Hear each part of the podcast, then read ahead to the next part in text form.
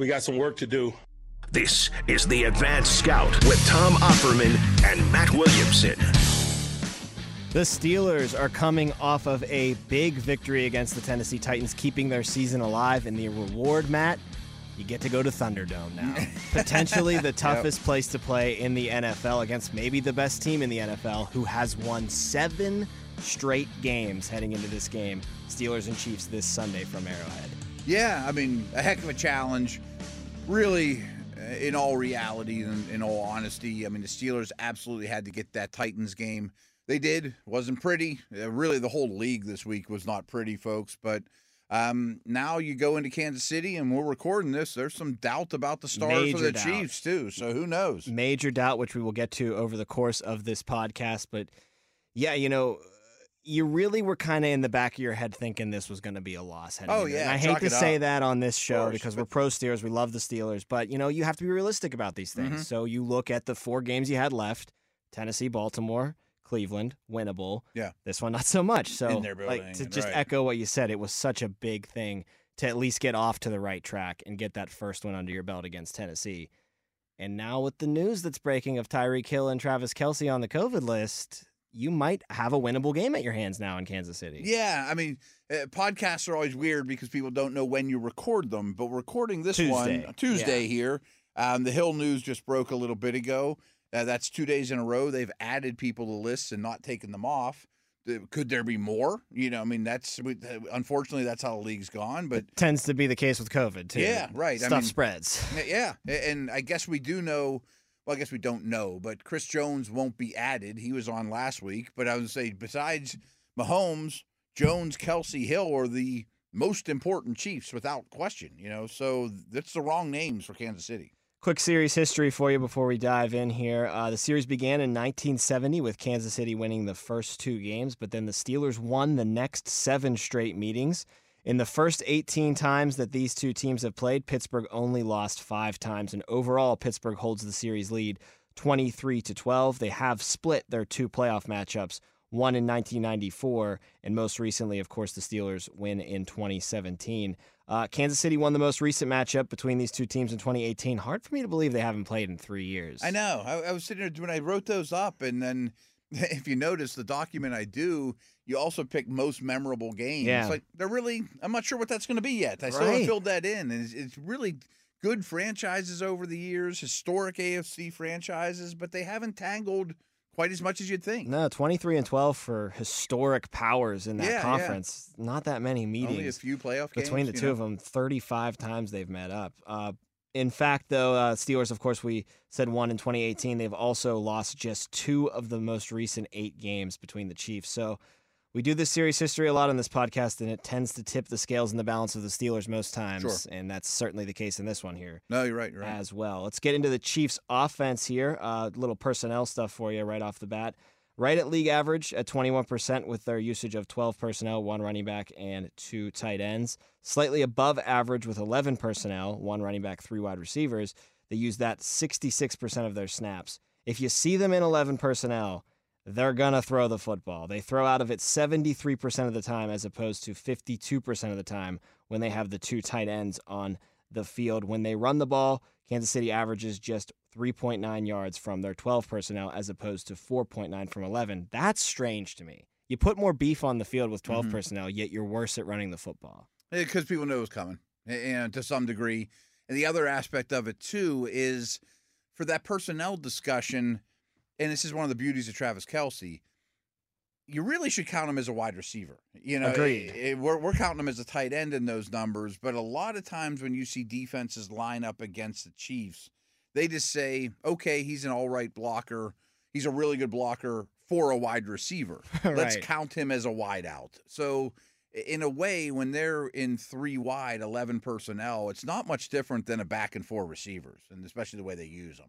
No question. Um, potentially like them. I potentially think that this is still one of the best offenses in football. I know Agreed. they've been inconsistent this year and they had a slow start, but yeah, you have more fear facing this offense than I think any other offense. Maybe Green Bay is the only other one that comes to mind, but I still think they're as potent as they come. But Yeah. let's not bury the lead here.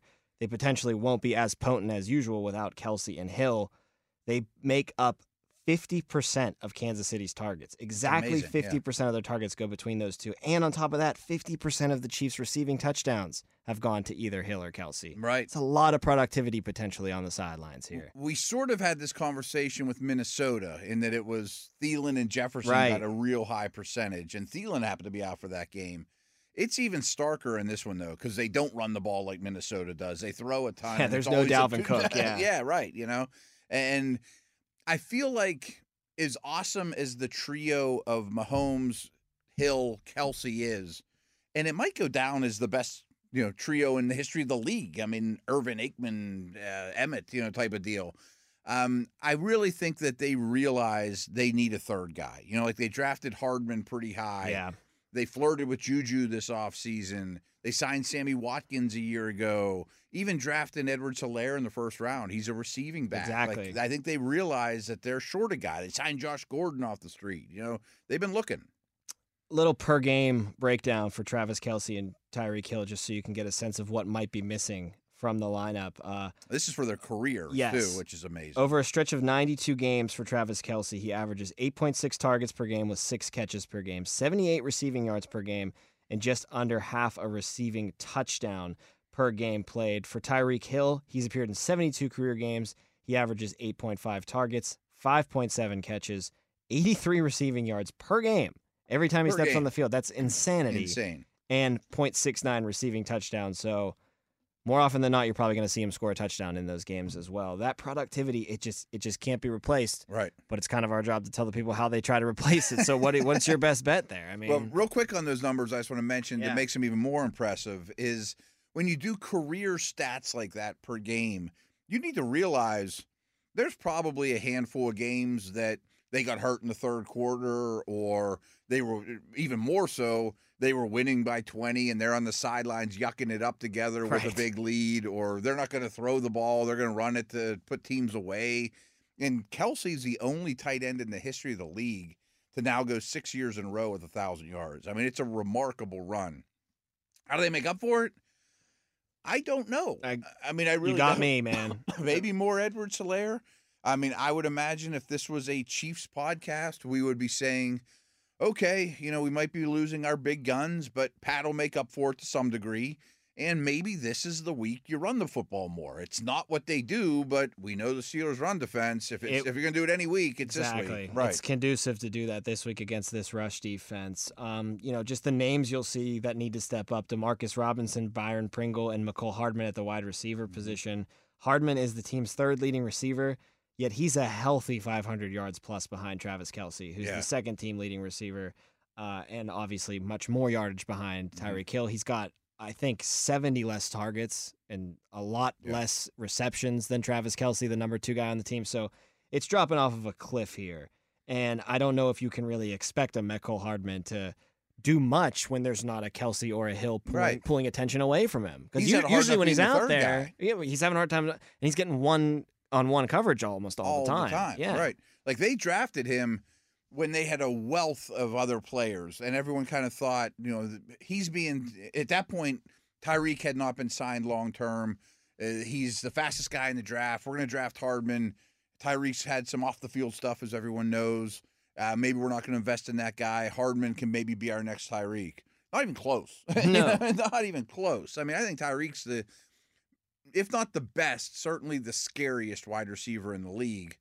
Hardman's fast, but little and isn't scary.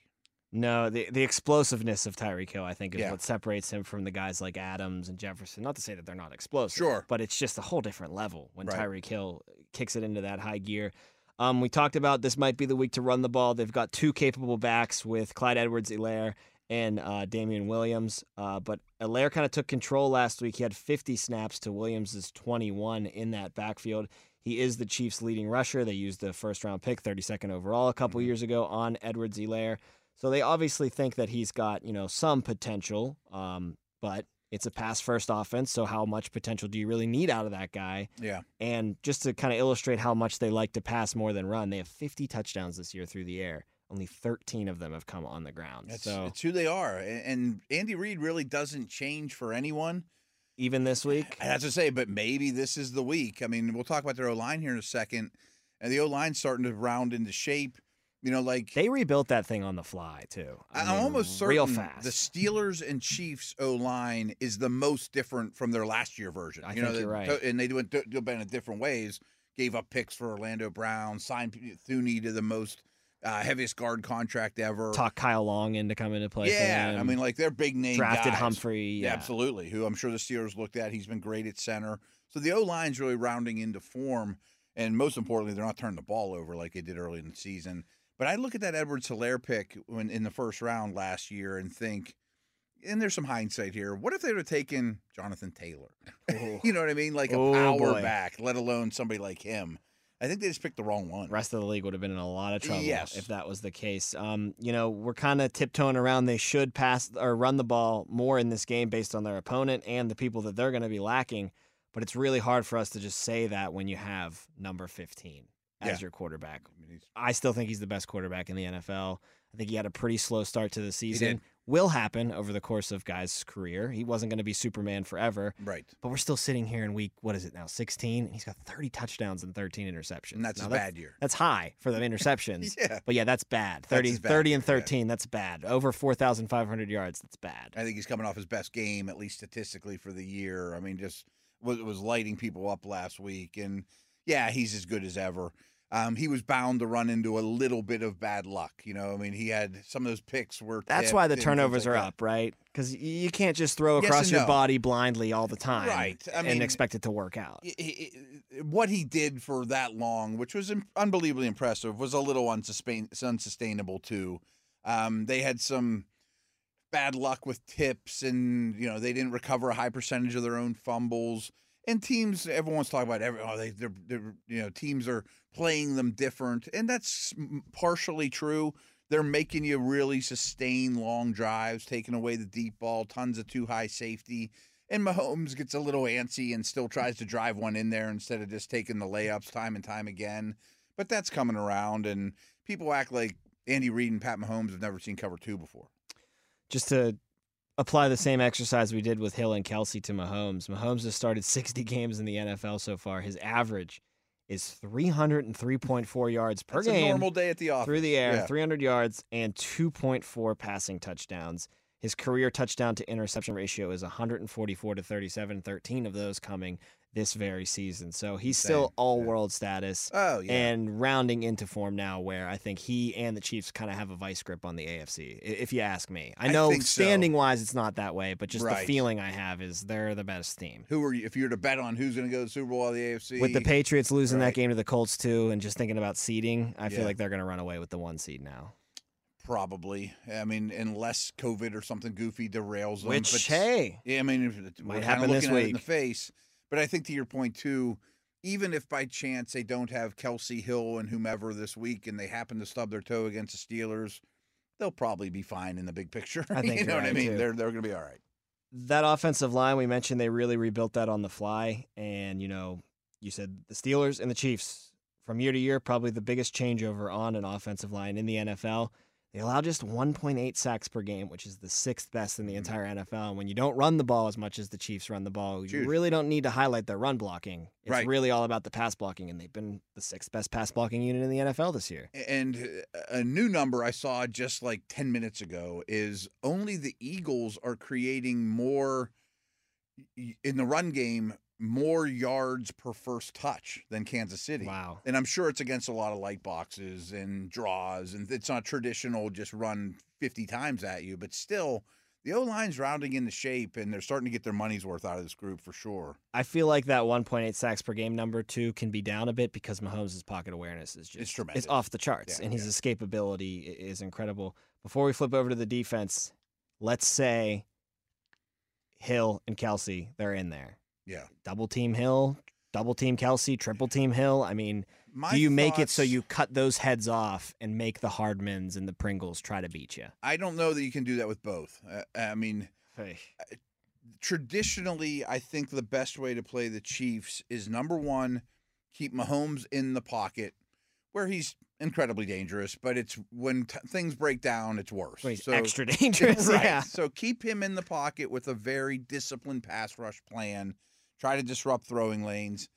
And with, with all respect to Kelce, I think you double Hill first and foremost. And if Kelce has 12 for 175, it's a problem. It, but, but it's better than Tyreek hitting 80 yarders over the top of you. Now the Chiefs' defense has kind of been a little Dr. Jekyll and Mr. Hyde this Mhm. season. Uh, they give up a ton of yardage, Matt. Their 366 yards per game is ninth most in the league. 250 through the air is fifth most. Uh, 115 on the ground. That's the 13th most in the NFL. Yet they give up the eighth fewest points per game allowed, and Mhm. a lot of that is heavy lifting from this seven-game winning streak. Exactly. First seven games, 29 points per game allowed, abysmal. One of the Yeah, wor- I think the worst defense in the league right now is the Texans. One of those crappy teams, they give up like 31 per game. So Yeah. that was almost the worst. They in the were NFL. last for a while, you know, well into the season. Last seven games, though, of course, they've won each of those last seven games. They've only given up 13.3 points per game. There was a streak there where they gave up nine points in three straight games. and that 13.3 number is actually inflated a little bit because of the 28 points that the Chargers dropped on them Right. just right. last week. So it has been an impressive turnaround from this Chiefs defense. Without question. And I'll just address the elephant in the room. A lot of Steeler fans are saying, well, isn't that when they traded for Melvin Ingram? Kind of. they got him six games ago. They've been on a seven game win streak. it's a lot of different things, though. he hasn't made that much of an impact for him, folks. I mean, he, I'm not saying anything bad about him. He's a fine player. He doesn't play every snap for them. One of the big keys for Ingram addition is it they were playing Chris Jones at defensive end in their 4-3 because they were so light there. Now adding Ingram, Jones goes to his more natural position. Him and Cam Heyward are in that conversation for best interior defensive lineman, not named Aaron Donald. That's had a ripple effect. They've a huge theme with this team is they were awful in the first seven games in turnovers, creating them, turning the ball over, every every aspect of it. The last seven, they've been tremendous. That's a big part. The defense has not been put in nearly as many compromised situations.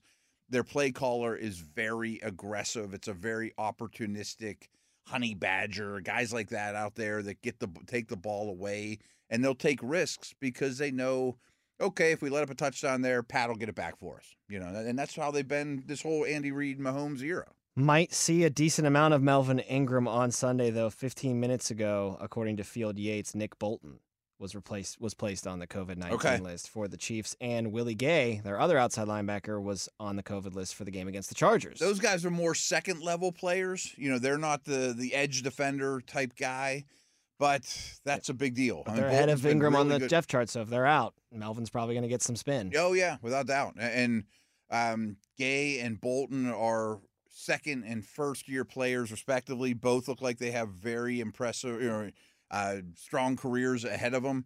That would be a loss too. They they those guys play a lot of snaps. Uh, the Chiefs do force a lot of turnovers defensively, but they don't get much pressure on opposing quarterbacks. Uh, only 1.7 sacks per game. That's 28th in the NFL. Of the 24 total sacks that they have, Chris Jones has seven of them. No other Chief has more than three, and the Chiefs failed to sack Justin Herbert last week with Chris Jones on the sidelines. But like we said, they turn the ball over. They Yeah. have 14 interceptions. That's eighth in the NFL. Tyrann Mathieu, the Honey Badger, leads the way there. Where if Chris Jones is the number one guy, that's probably the number two guy Oh, yeah, on this yeah. defense. Uh, he's got three interceptions. Nine guys have at least one interception Do they? Okay. for the Kansas City Chiefs. So they spread It's been the a group there. effort. I mean, it's No Jones doubt. is their best player, as you said. The Honey Badgers number two, and there aren't a lot of weak links. You know, there's a lot of guys contributing. And they get the ball on the ground too. I mean, Yeah. they recover the third most fumbles in the NFL with 11. That's Hmm. 25 total takeaways, which is fifth most in the entire NFL. Um, I really don't know how you go about beating these guys because you can run on them, you can throw on them, you can gain yardage on them. You just can't really get that final salvo into the end zone. They Mhm. really do a good job of bending and not breaking.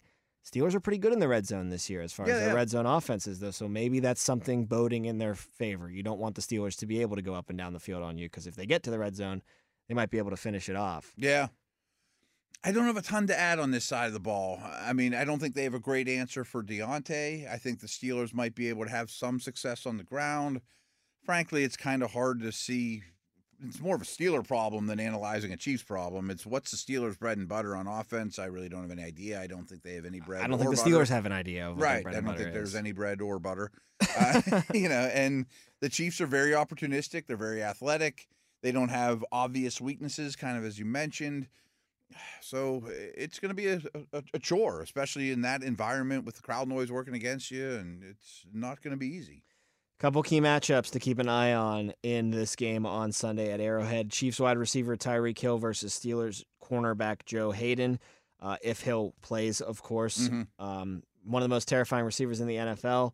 But man, did Joe Haden really show his value to this defense yes. when he returned last week? He absolutely did, and I'm not taking anything away from Joe, but that Titans receiver also ran right past him early too, and that guy doesn't run Thank like God Tyreek. for the pressure, yeah. right? Um, one other Tyreek note I just want to mention there of the matchup stuff is they will put him in the slot a lot, and that doesn't mean they run Welker Amendola stuff with him. They run go routes from the slot oh, with him too. You know, like he's a disaster to play against. And finally, the Steelers' interior offensive line versus Chris Jones, one of the best defensive tackles in the NFL. Jones missed last week, of course, with being on the COVID list against the Chargers. He was um, missed. Hopefully, for the Chiefs' sake, he comes back. Hopefully, for the Steelers' sake, he's stuck on the COVID list again because mm-hmm. he is the best player on that defense, I think, in both of our minds. Yeah. And one of the biggest impact players in the NFL. Yeah. Little less consistent than the, a, Heyward. You'll see him not loafing, but, you know, take a play off here and there.